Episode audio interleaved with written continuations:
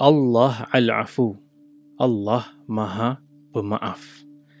Dalam pengalaman saya berjumpa dengan bekas tahanan ataupun banduan penjara ataupun sekolah pemulihan khususnya melibatkan remaja yang terlibat dengan kes jenayah. Kita biasa sebut sebagai juvana. Bila kita duduk dengan mereka dan bercakap, kita lihat walaupun mereka telah lalui tempoh hukuman ataupun telah pun melalui tempoh pemulihan, tapi bila mereka masuk balik semula ke dalam masyarakat, masyarakat sangat sukar untuk menerima mereka kerana mereka dilabel dan diingati dengan kesalahan ataupun isu jenayah yang pernah mereka terlibat satu masa dahulu. Nak dapat kerja susah, nak mendapatkan pasangan pun susah. Dan baru ni ada satu keluarga miskin yang kita ziarah dan bila kita lihat sejak pandemik si ayah ini struggle nak dapatkan kerja untuk menyara anak-anak dia. Sampai satu ketika dia dapat kerja sebagai pengawal keselamatan. Tapi baru sahaja tak sampai seminggu ada orang yang iri hati pergi report kepada majikan bagi tahu sebenarnya lelaki ini ada rekod pernah berada di dalam sekolah pemulihan. Waktu dia remaja dulu, dah lama dah. Dah berpuluh tahun pun insiden tersebut berlaku. Dia dah berubah. Tapi bila majikan tahu dia ada rekod, dia pernah masuk ke tempat pemulihan disebabkan masalah isu jenayah, dia dibuang kerja serta-merta. Apa berlaku lelaki ini jadi begitu depres, begitu kecewa dan rasa diri dia membawa sial kepada keluarga, dia lari dan tinggalkan keluarga dia, isteri dan enam orang anak. Dan inilah fenomena yang umum di mana-mana pun berlaku. Ada orang yang sudah berubah, sudah memohon maaf tapi manusia tidak memaafkan. Mereka tetap dikenang dan terus dibebani hidup mereka dengan kesalahan yang mereka buat satu masa dahulu.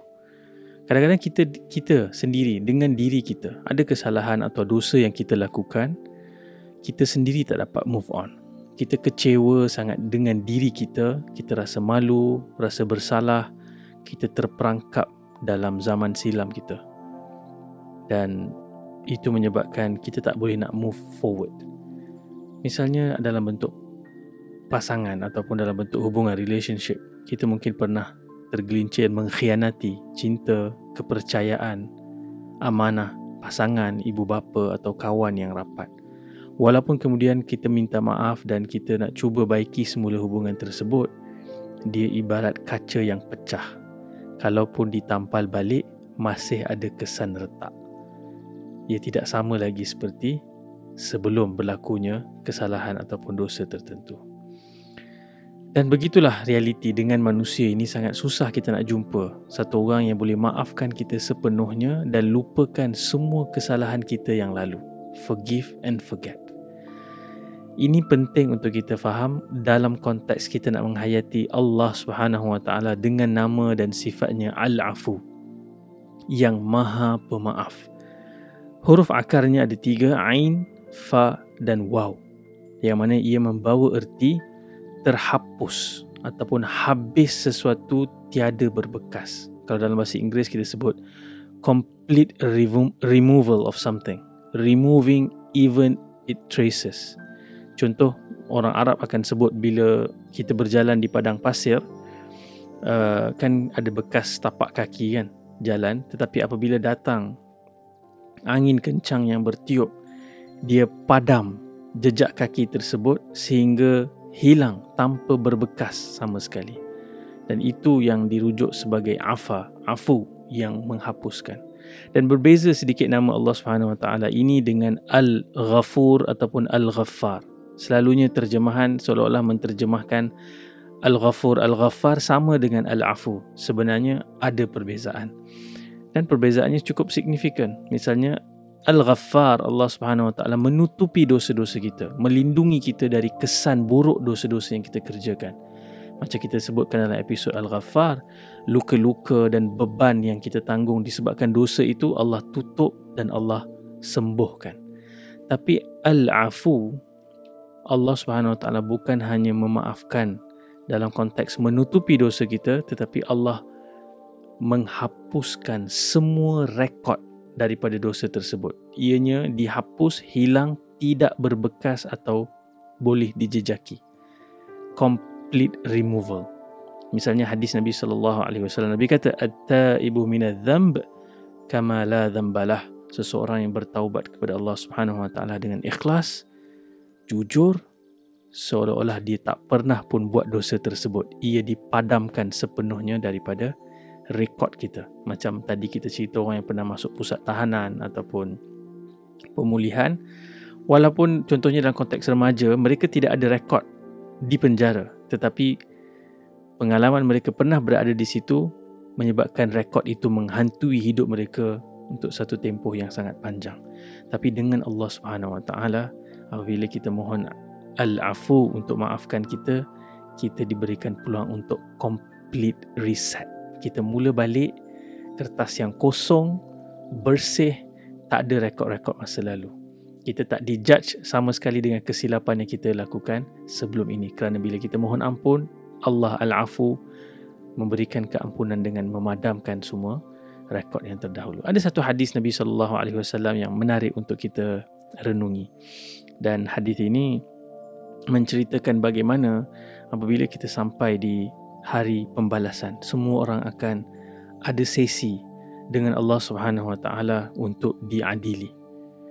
Sampai satu ketika Nabi sallallahu alaihi wasallam cerita ada seorang ni bertanya kepada Umar kepada Ibnu Umar kepada anak kepada Umar iaitu Abdullah ibn Umar apa yang kau dengar daripada Rasulullah SAW tentang An-Najwa. An-Najwa ni adalah sesi rahsia antara Allah Subhanahu Wa Taala dengan hamba-hambanya. Yang mana apabila conversation ataupun perbualan itu berlaku Allah akan menutup tirai.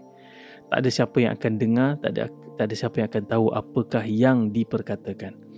Dan Nabi sallallahu alaihi wasallam sebut salah seorang daripada kamu akan dibawa kepada Allah Subhanahu wa taala kemudian Allah akan tutup untuk menjadikan suasana itu hanya Allah dan hambanya itu yang berbicara dalam secret privacy. Dan Allah akan tunjukkan ini dosa-dosa yang kau buat. Betul ke kau buat dosa-dosa ni? Dan hamba itu akan rasa begitu malu dan dia akan mengaku ya dia buat dosa tersebut. Kemudian Allah akan tunjuk lagi dosa-dosa lain yang sebahagiannya memahami bahawa ia tak mohon ampun atas dosa-dosa ini dan Allah nak tunjukkan balik ini dosa-dosa yang kau kerjakan dulu memang ada dosa-dosa kita yang kita lakukan kita sendiri tak ingat, kita sendiri tak perasan. So Allah akan tunjukkan ini dosa yang kau lakukan, betul? Dan dia akan kata, ya, aku ada buat dosa-dosa ni. Dia akan mengaku. Tapi pada hari itu Allah Taala akan sebut, aku telah tutupi engkau. Ghafara kan? Tutupi engkau dengan dosa-dosa ini daripada pengetahuan orang lain. Berapa banyak dosa kita ni Allah tutup orang tak tahu. Kalau orang tahu, tak ada siapa akan berani dan keluar berjumpa dengan manusia lain. So Allah kata di dunia aku telah tutup jadi pada hari ini ghafartu lak fa anna aghfiruha lakal yawm aku dah tutup bagi engkau di dunia dan pada hari ini aku akan ampunkan aku akan tutup tak ada siapa akan tahu dan kita akan lepas dan ada sebagai ulama sebut al-afu ialah dosa itu dihapuskan sama sekali tidak akan diungkit pun pada hari kiamat tidak akan ditunjukkan semula pun pada hari pembalasan. Dan apabila kita cerita Al-Afu, ia sangat berkait rapat dengan Ramadan. Lebih-lebih lagi, kita lihat dalam tempoh Ramadan, ada tempoh yang paling kritikal, yang paling penting, yang paling istimewa, iaitu 10 malam terakhir. Dan dalam 10 malam terakhir, pada malam-malam ganjil, disebutkan akan berlaku dalam Al-Quran malam Al-Qadar, Laylatul Qadr, the night of power. Pada hari tersebut, pada malam tersebut, Quran diturunkan. Pada malam tersebut ditulis semua ketetapan untuk tahun berikutnya. Dan khairum min alfi syahr, lebih baik daripada seribu bulan malam ini. Bayangkan bukan sama dengan seribu bulan. Kadang-kadang orang cuba buat calculation, uh, sama dengan 83 tahun sekian-sekian bulan no se- sebenarnya Allah kata khairum min lebih baik lebih baik ni tak tahu apakah jumlahnya seluas mana setinggi mana ganjaran yang akan dilimpahkan Dan pada malam yang begitu agung ini, Lailatul Qadr, Aisyah radhiyallahu anha, ibu kita, isteri Nabi sallallahu alaihi wasallam bertanya kepada Nabi SAW, Wahai Rasulullah, kalau berjumpa dengan malam Al-Qadar, Lailatul Qadar, apakah ucapan yang perlu disebutkan? Ini malam yang paling power, malam yang paling barakah, malam yang paling hebat untuk kita mohon apa saja kepada Allah Subhanahu Wa Taala. Jadi Nabi SAW boleh ajarkan banyak doa. Tapi Nabi SAW ajarkan satu doa yang kita faham ini adalah priority.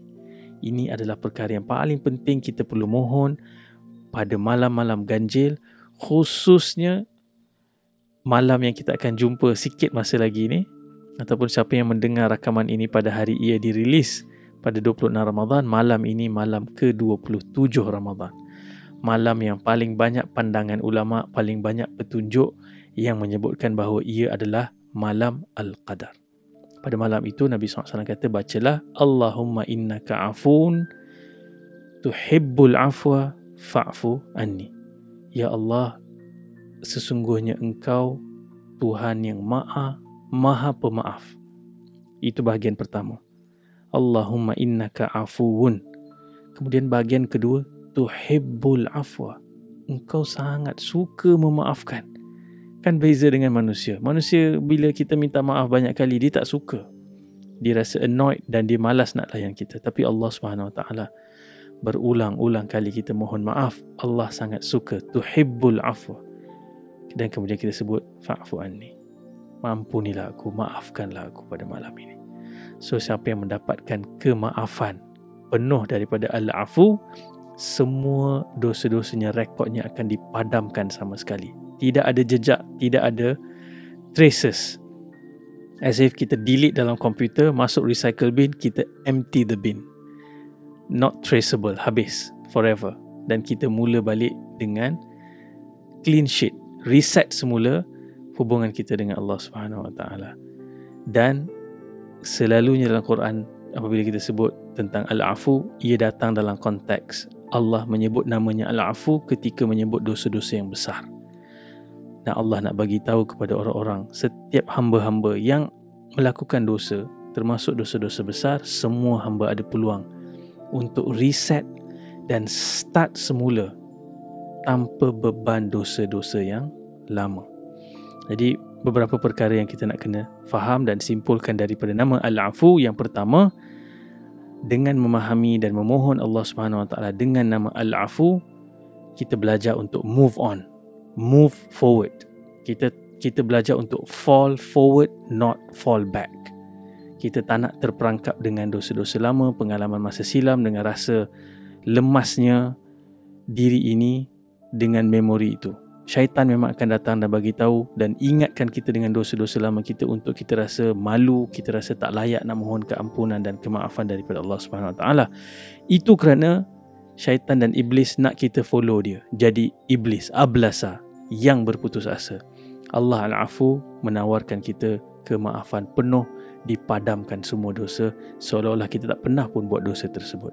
Yang kedua penting pada malam-malam yang terakhir, pada malam-malam ganjil, khususnya malam ke-27, 29 yang akan datang selepas ini, kita mengulang-ulang doa Allahumma innaka afuun tuhibbul afwa fa'fu anni. Kalau mampu, hidupkan satu malam penuh dengan doa, zikir, Quran, salat. Kalau tak mampu, dapatkan cuma satu jam pun okey pada malam tersebut. Kalau tak mampu juga satu jam, ulang saja doa ini on repeat mode. Moga-moga Allah SWT berikan kita keampunan penuh. Dan yang ketiga, dengan kita belajar nama Allah Al-Afu, kita juga cuba teladani nama ini dengan jadi orang yang mudah memaafkan orang lain.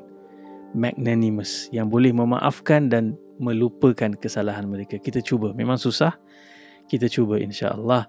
Moga-moga Allah SWT tuliskan nama kita daripada kalangan hamba-hambanya yang mendapat ganjaran malam Al-Qadar dan diberikan kemaafan penuh. Ingat, every saint has a past. Every sinner has a future. Sekian. Assalamualaikum warahmatullahi wabarakatuh.